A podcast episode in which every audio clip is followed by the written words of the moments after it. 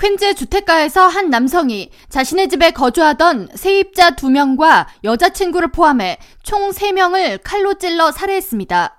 경찰에 따르면 54세 데이빗 다니엘은 14일 113지역 경찰 사무실로 들어서며 나쁜 짓을 저질렀다고 말한 뒤 룸메이트들을 칼로 찔렀다고 자수했습니다. 뉴욕시경 경찰 부국장 케빈 윌리엄스입니다. A 54-year-old male walked into the 113th precinct stating to uniformed police officers that he was having issues with his tenants.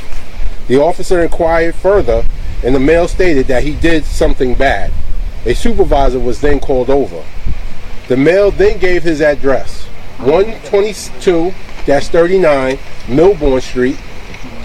경찰은 이날 데이빗 다니엘이 언급한 주소지 세인 알번스 밀번 스트리트 122-39를 급습했으며 현장에서 남성 2명과 여성 1명이 여러 군데 자상을 입고 사망한 것을 확인했습니다.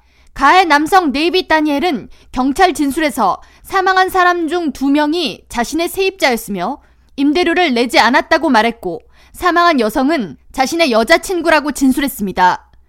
경찰에 따르면 남성 피해자 2명은 지하에서 숨진 채 발견됐으며 가해자의 여자친구는 위층 침실에서 발견됐습니다.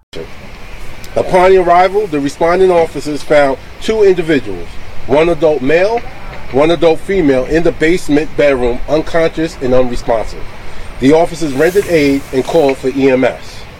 The officers then went through the remainder of the house looking for additional victims and found an adult female upstairs in the upstairs bedroom, also unconscious and unresponsive. EMS responded to the location, but all three individuals were pronounced deceased.